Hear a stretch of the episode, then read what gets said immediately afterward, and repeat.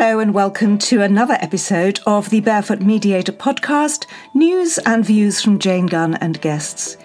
In this episode, I speak with Jamie Arbib, who is co founder of RethinkX, an independent think tank that forecasts the speed and scale of technology driven disruption and its implications across society. So, welcome, Jamie.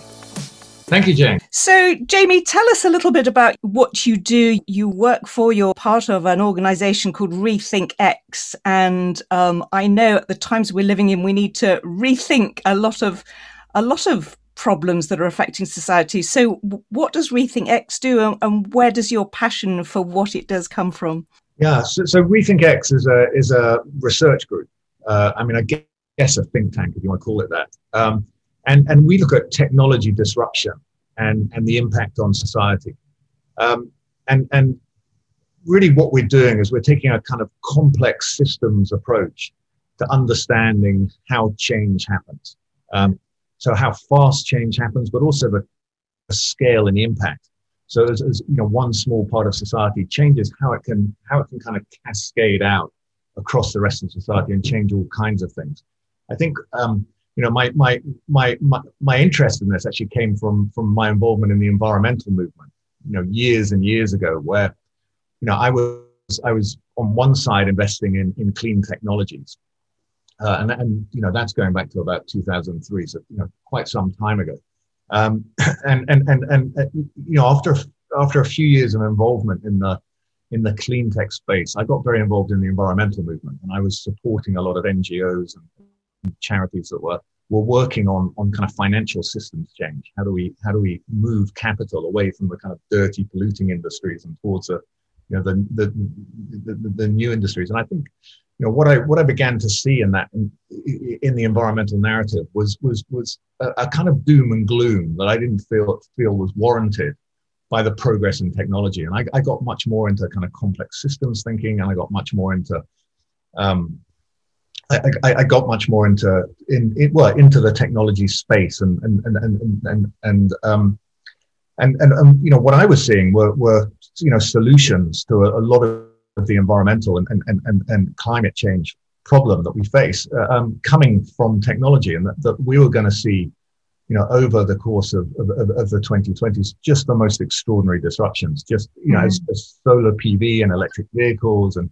new forms of food production dropped in cost they would begin to just outcompete, you know, the existing solutions. And we didn't need this kind of suite of um, interventions, you know, techno fixes like carbon capture and storage or regulation, tax, subsidy, and, and or even behavior change. The idea that somehow, you know, we can solve climate change by giving up consumption. I mean, that was the mm. most ludicrous of all in some ways. The idea that somehow we can reduce our consumption to zero or even below zero, actually, is where we have to get to uh, by giving up consumption. I mean, it's, it's, it's just, you know, economically unfeasible and, and, and, you know, would cause suffering on a scale, you know, just, just unprecedented in human history, but it would also destroy all the capital we need to build our new food system, our new energy system, our new transport system. So um, I, I, ran into a guy called Tony Seba in Washington when we were both um, um, invited along to, to, to talk to the US military about a kind of scenario they were, they were running. And, and, and Tony and I kind of had a meeting of minds really. And, you know, both of us were, were feeling that we had these disruptions that were going to come to healthcare and finance and transport and, and, and food production that, that were completely unrecognized by kind of mainstream commentators because we tend to have this very linear mindset. We tend to just um, extrapolate not just the kind of the cost of uh, and, and the capabilities of technology today and their adoption rates into the future, but all the kind of conditions in society. So we, you know, we look at the world and we we see this kind of gradual incremental progress, this gradual incremental change. When in fact, in, in, in, the real world, you know, change doesn't happen like that. It happens much faster. You get, it goes very slowly to start with. And then you get some um, feedback loops kick in that just accelerate change. You know, the new technologies get cheaper, you get more economies of scale, more demand, you get more investment, more ingenuity applied, and, and, and, and suddenly this runaway process of improvement in both cost and capability that mean a, you know, an industry gets transformed. And conversely, the old industry goes the other way, crashes and, and, and, and breaks down. And that's the technology S curve. And that's what happens in, in, in, in, you know, every technological disruption, you get this kind of rapid period of change. And the system that comes out at the other end is just a totally different system to the old system. So it's not, you know, a car is not just a faster horse. It creates all kinds of new possibilities and travel further and faster and do all kinds of things you can possibly do with the old technology. And, and, and so it's that scale of change that gets missed by, by mainstream forecasters as well. So, you know, after, after, you know, months of chatting with Tony, we decided we had no choice but to set up a, a, a not-for-profit research group that could provide some of this analysis and data that would help decision makers across society make better decisions. Because mm. our, our insight was that, you know, we're, we're taking decisions on totally false and faulty um, expectations of, of, of, of, the future. And we need to understand just the sheer range of possibilities that are opening up ahead of us. You know, it's not going to be a kind of gentle progression into the future with all our systems and, and, and um, you know, everything in society remaining the same. Everything's going to change, and and we have no idea what's coming. So that's a that's a background to uh, to what I'm doing today. Gosh, fascinating. Kind of scary listening to you saying, you know, how quickly things are going to change. But also, I feel then hugely optimistic and thinking from what you said, you know, you see great potential that we're not on this sort of doom, doom laden car- carriage hurtling towards an abyss, but there are all sorts of things and ways of rethinking what's happening that seem to give you great hope for the future. Yeah, I mean, there is great hope, but there's also great peril ahead. And I, I think what's happening today um, is that our current system, our, our, kind of industrial system, is is, is breaking down, right? Yes. And, and, and and and it's coming to the end of the end of its life. And it's like every previous civilization in some ways. I mean, we're kind of hardwired to, to grow, to progress. You know, in a world of scarcity, in a world of extraction, which is our current model of production, where we kind of harness scarce resources from around the world processes them in, you know, into the things we need with huge inefficiencies. There's, you know, you're in a competitive world, and if you don't progress fast, someone else does, and they overtake you. And and this is why, you know, in our current model, you know, concepts like socialism and com- communism haven't worked. They, they they kill the incentives to progress, and they so we can't we can't live in a in a very equal way or a very sustainable way because you know someone else won't. they'll, they'll get ahead of us and they'll come to come to conquest. But what's happening today, what these new technologies represent, is a totally new model of production, a totally new system of production.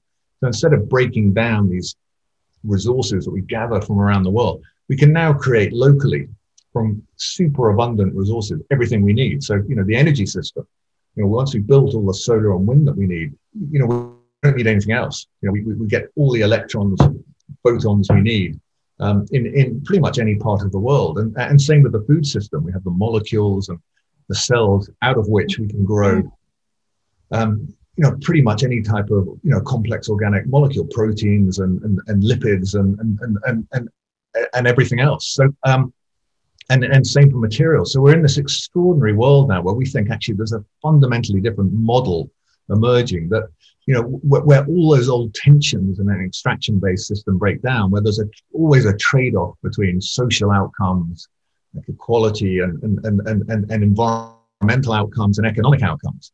Um, you, you, know, you can't have everything. This is why we call them wicked problems. It's a sort of tension between them all. But it, this new system acts like, you know, it's kind of like cutting the Gordian knot. You know, those tensions go away. And, and, and, and, and, and, you know, we're not constrained in the same way we are in the current system. And, and, and suddenly we can live well within the planetary boundaries and, and, and real equality and, and, and freedom become possible. Um, and, and, and so, you, know, it is, it is an optimistic view, but it's only one pathway. You know, there are all kinds of things we have to do before we can follow that pathway. And it's not, it's certainly not going to be easy. And, and, and, you know, I mean, one of the first challenges is to recognize where we are and what the possibilities are and how fast this change might happen. I think that's one of the, you know, that this is one of the major problems facing society. And it, it, it's a problem that, you know, we see in, in businesses as they're getting disrupted, but it's also a problem that civilizations face as they, as they come to the end of their lives is, is that, you know, we, we can't see outside the box of our current mindsets, our current mm. way of thinking. And so, you know, disruption, if it, if it comes, comes from outside. It's people with a clean sheet of paper, a fresh start, that can look at things in another way and understand the scale of the possibilities. And I think you know, the challenge for us today is to is, is, is to kind of rethink everything at some level. Uh, you know, the, the, old models of thought that we have, are, are, the old way that we see the world, is just um, it's just outdated or it's not a match. You know, it didn't evolve with this kind of creation-based system of production. So, so, so that's going to be a major challenge for us over the next few years. So I wonder, Jamie, then where the blocks, you know, y- yes, there's optimism, but as you said, there's also great peril. And, you know, which of those paths do we go down or how do we avoid, avoid the path of great peril? And it seems to me that there are several groups that need to be rethinking their approach. One is politicians and those that sort of guide us, but the rest is, you know, humanity as a whole or societies who need to see the rapidity of this change and then how do they themselves need to shift their own thinking to adjust to new ways and, and new approaches and, and new ways of thinking altogether yeah I mean, it, I mean, it's a challenge for society as a whole. As you say, it's not just the politicians. I think, I think you know the, the models of thought we have are, are, are, so ingrained we don't really even see them. I mean, they they you know they they, they essentially emerged out of the scientific revolution. I mean, if you, if you look at our society today, the way we govern ourselves, the way we manage ourselves, the way we think about the world, it's not very different to, to how it was, you know, 200 years ago in the, in the early days of the Industrial Revolution. And it's a, it's a kind of reductionist mindset. You know, we break down the incredible complexity of the world into these kind of manageable pieces. Uh, and we understand those individual pieces in great detail, you know, right down to the subatomic level. And that's been, you know, it's been incredibly successful. It's created extraordinary progress.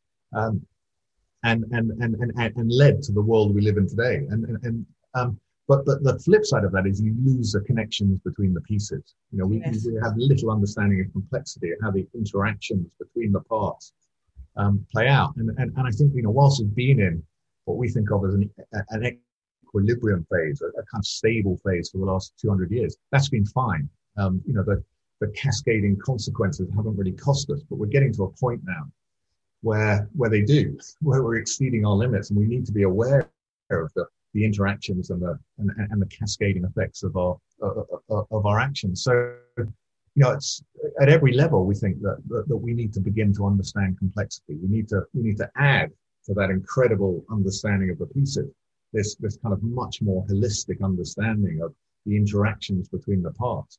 Um, and, and, and, and, you know, that goes for governments as much as business and as much as individuals.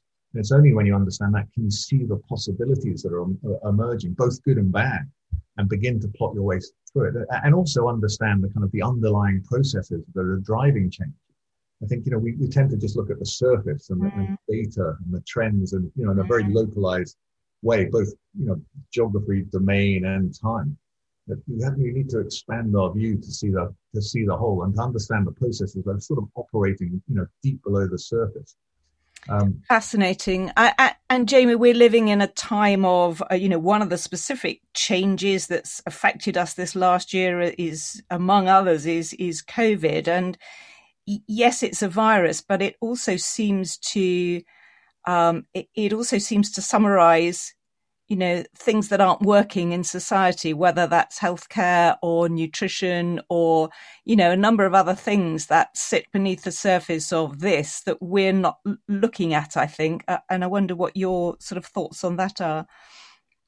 Yeah and I, I think you're right. I mean i think i think you know the virus has highlighted you know the need to understand you know complexity. I mean you know you know, we see the kind of the, you know, the progress of a virus, you know, how exponential you get the, the S curve, essentially. It's that, that very rapid infection curve that, that goes up very rapidly and comes down very rapidly. But it's also, mm-hmm. you know, the effect on, on the rest of society. So you see, um, you know, we see how, how, um, you know, our decision making tends to kind of break down, you know, everything in society into these little chunks. So we, you know, we, we tend to look just at, um, you know, say infections or, or, or hospitalizations or deaths over a, you know, set period of time, probably a few months.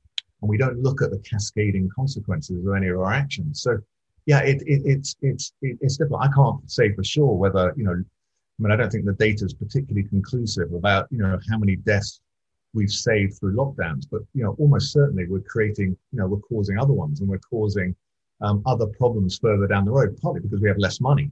We've mm. borrowed a huge amount of money. We'll have less money to pay on healthcare in the future. And we just don't know. We don't look at that. That's not that's not taken into account. We see purely, you know, the here and now and and and and and and, and, and we look through a very narrow lens. And and and I think, um, you know, it's similar to, to, to, other kinds of problems. I mean, it's, it's, it's what we've seen in, in, in, in medicine, actually. You know, historically, we have experts in eyes and we have experts in noses and bones and blood and muscles and all different parts of the body, and they become incredibly expert. They've lost sight of the kind of the internet connections between the whole. I think there's a, a dawning realization, actually, that the mind is equally important, as is the gut and, and the interactions between the parts are incredibly important. And, and, and, and actually what's making us sick is because we got out of whack and, you know, we get, you know, we become, you know, we become obese or we become stressed and all these things leave us far more exposed to, um, you know, bad outcomes from, from getting infected by the virus. And, and I, and I think it's that sort of holism that's really important if we want to make, you know, optimal decisions and understand how to govern and manage our society. And the other thing I'll say is that, you know, when time, when times get tough, you know, when times are difficult, we have this yearning for safety and security. Like yes. we just want to be taken care of, and we just yes. want to feel like the government or whoever it is is is in control of this, and we've got some kind of control. And you know, that's a dynamic that we see in civilizations as they begin to you know fall apart, where you know, this is why dictators or populist leaders often come in in very uncertain times because they offer some kind of certainty and some kind of security and some kind of meaning in very troubled times. Um, so, you know, uh, you get to a point where, you, you know, just you need kind of adaptability, the ability to change when things get difficult, you actually lose your adaptability. You become much more rigid and much less able to, to embrace change and to, to experiment. And I think that's a, you know, the, the, the, there's a sort of tragic irony in that. And I think we're in danger of coming into that phase now where we just want to be told it's okay and we can just, you know, just kind of get on with things. And it's, it's a very natural human instinct. I think one of the biggest challenges we face is to be open to experimentation, open to change. You know, in a complex system, mm. you just can't predict the outcomes. Mm. It's not possible. You know, they're emergent. You don't know where, where you're going to end up. And the only way you can understand the outcome of any choice is to experiment. Mm. And my feeling is we should be doing that across society at every level. Um, you know, running all kinds of experiments that, that, that allow us to understand the, you know, the, the, cascading effects of decisions. And, and, um, and we're not and we can't. And, and we've centralized power. We've made it much, much more difficult for us to, to work our way out of this mess. And I think that's, a, for me, that's one of the biggest dangers.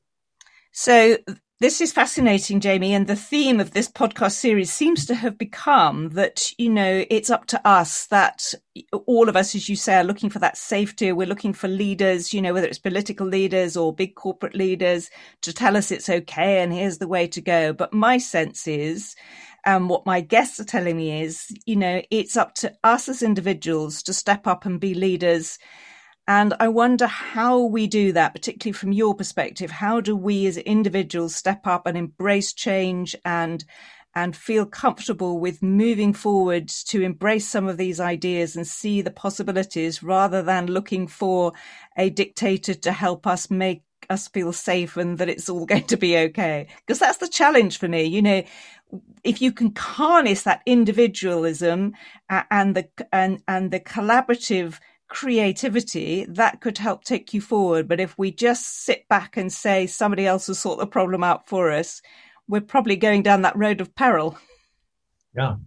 I mean for sure for sure. And i, I you know i think it's you know i think it's incredibly difficult. The world is an incredibly confusing place today um, you know, on the surface, it looks like you know all kinds of unsolvable, conflicting problems are, are, are around, and that there are no good answers. But you know, I, I just you know fundamentally don't believe that's that to be the truth. But but um, and and and so I think that you know a lot of it is is is is, is you know a lot of the solution is work at a personal level, is to to um, you know to expand our minds, to embrace change, to open our to open ourselves to new possibilities, to curiosity, to experimentation, to all kinds of um, you know interventions, and, and and you know some of which are you know well within our kind of comfort zone and out of our uh, you know out of our box thinking. I mean, it's a horrible phrase, but it's it's it's kind of appropriate in this in in in in, in this instance.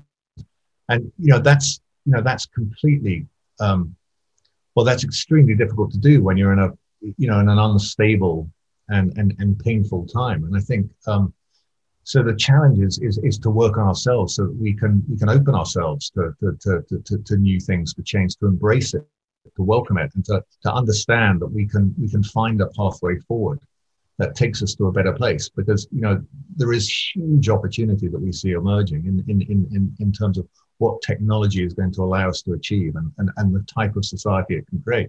But there's nothing predetermined about it. I mean, getting there is going to depend on the choices that, that we make and and um, as individuals, it's it's it's you know it's difficult to you know it's often difficult to see and then difficult to accept and embrace and and and and, and so for me that's a you know that's a fundamental challenge is is you know how we think and how we manifest how we are. Mm. It's, um, I, I, see a real movement here, though, Jamie, of people stepping up uh, and seeing the possibilities and being creative, and then inspiring other people to to do that. I think that must be that must be the way forward. I, I ran a workshop once called "What to Do When You Don't Know What to Do." Was exactly about that. You know, you've hit a roadblock and you wait for someone else to tell you what to do, but actually, there's all sorts of creative things that you could do yourself. So I, I, you know, I like I like that idea. I wonder what your final message then would be for people, given the times we're in, given what we're talking about. You know, what what would you like people to take away from this interview? Yeah, I, I, I think the biggest message is, you know, there is hope. I mean, there is there is an extraordinary world out there, and it will be a totally different world to the one we've inhabited. It will be one that's much more distributed, you know, much more networked much more connected in some ways. So, yeah. um, you know, the centralization that we see today is, is going away. So we don't need leaders at the top of society to, to, to lead us to some promised land. It is actually about the individuals, you know, experimenting, finding the ideas, finding the ways of, of, of, organ, organizing ourselves and then spreading across the network. It's kind of, you know, I mean, I, I have a picture of kind of ants in my head right now, you know, coming up to a roadblock and trying to find their way around. And what they do is they, they experiment. They go off in different directions and they find their way and they, they communicate the messages back and, and off they go. And it's, it's kind of where we are today. We need to, we need to, we need to learn from biology essentially. I love that. And I think maybe it's the leaders then at the top who we actually don't realize we don't need them anymore. You know, perhaps they're the ones that are going to struggle more than the ants who can find their way around the roadblock. Yeah, no, I, I would agree with you. And I think, I think, you know, in some ways, you know the scale of change is so great that you know the greater your expertise of the old system the more you have to unlearn. Yes. I think, I think that's a challenge for, for for for leaders there and those those you know experts in whatever field they are from you know economics to sociology is you know there is a whole new system emerging. And that expertise you know to, to a large extent can become redundant. And and and we have to let go of the kind of the, the old certainties and, and and constructs and conceptions that we have and, and, and, and, you know, work out, you know, how to understand this, this new world and how to manage it. Fascinating, Jamie. Uh, thank you so much. I think if people want to, I know you've got a book called Rethinking Humanity and and a website. If people want to know more, to find you, to to to be excited uh, and and learn more, where do they find you and and your all your resources? Yeah, so so the website is is rethinkx.com. Um, and all our reports in our book are available for free there. Um, they're also available on Amazon if you want a hard copy, but that that has to be paid for. And and and people can reach me on on Jamie at rethinkx.com if they if they want to get in contact. Um, Brilliant. A bright new future, I think, Jamie, but some hard work and definite rethinking for us all to do, which is exciting, I think. Brilliant. Well, thank you very much, Jane. Thank you very much, Jamie. All right. Take care. Thank you for listening to this podcast. If you enjoyed this episode, please share it with your friends and colleagues. Please do subscribe to the Barefoot Mediator podcast series. And if you would like to access my free video series for managing in times of change, challenge, and crisis, and download a PDF copy of my book, How to Beat Bedlam in the Boardroom and Boredom in the Bedroom, please go to janegunn.co.uk slash video. The link is in the show notes.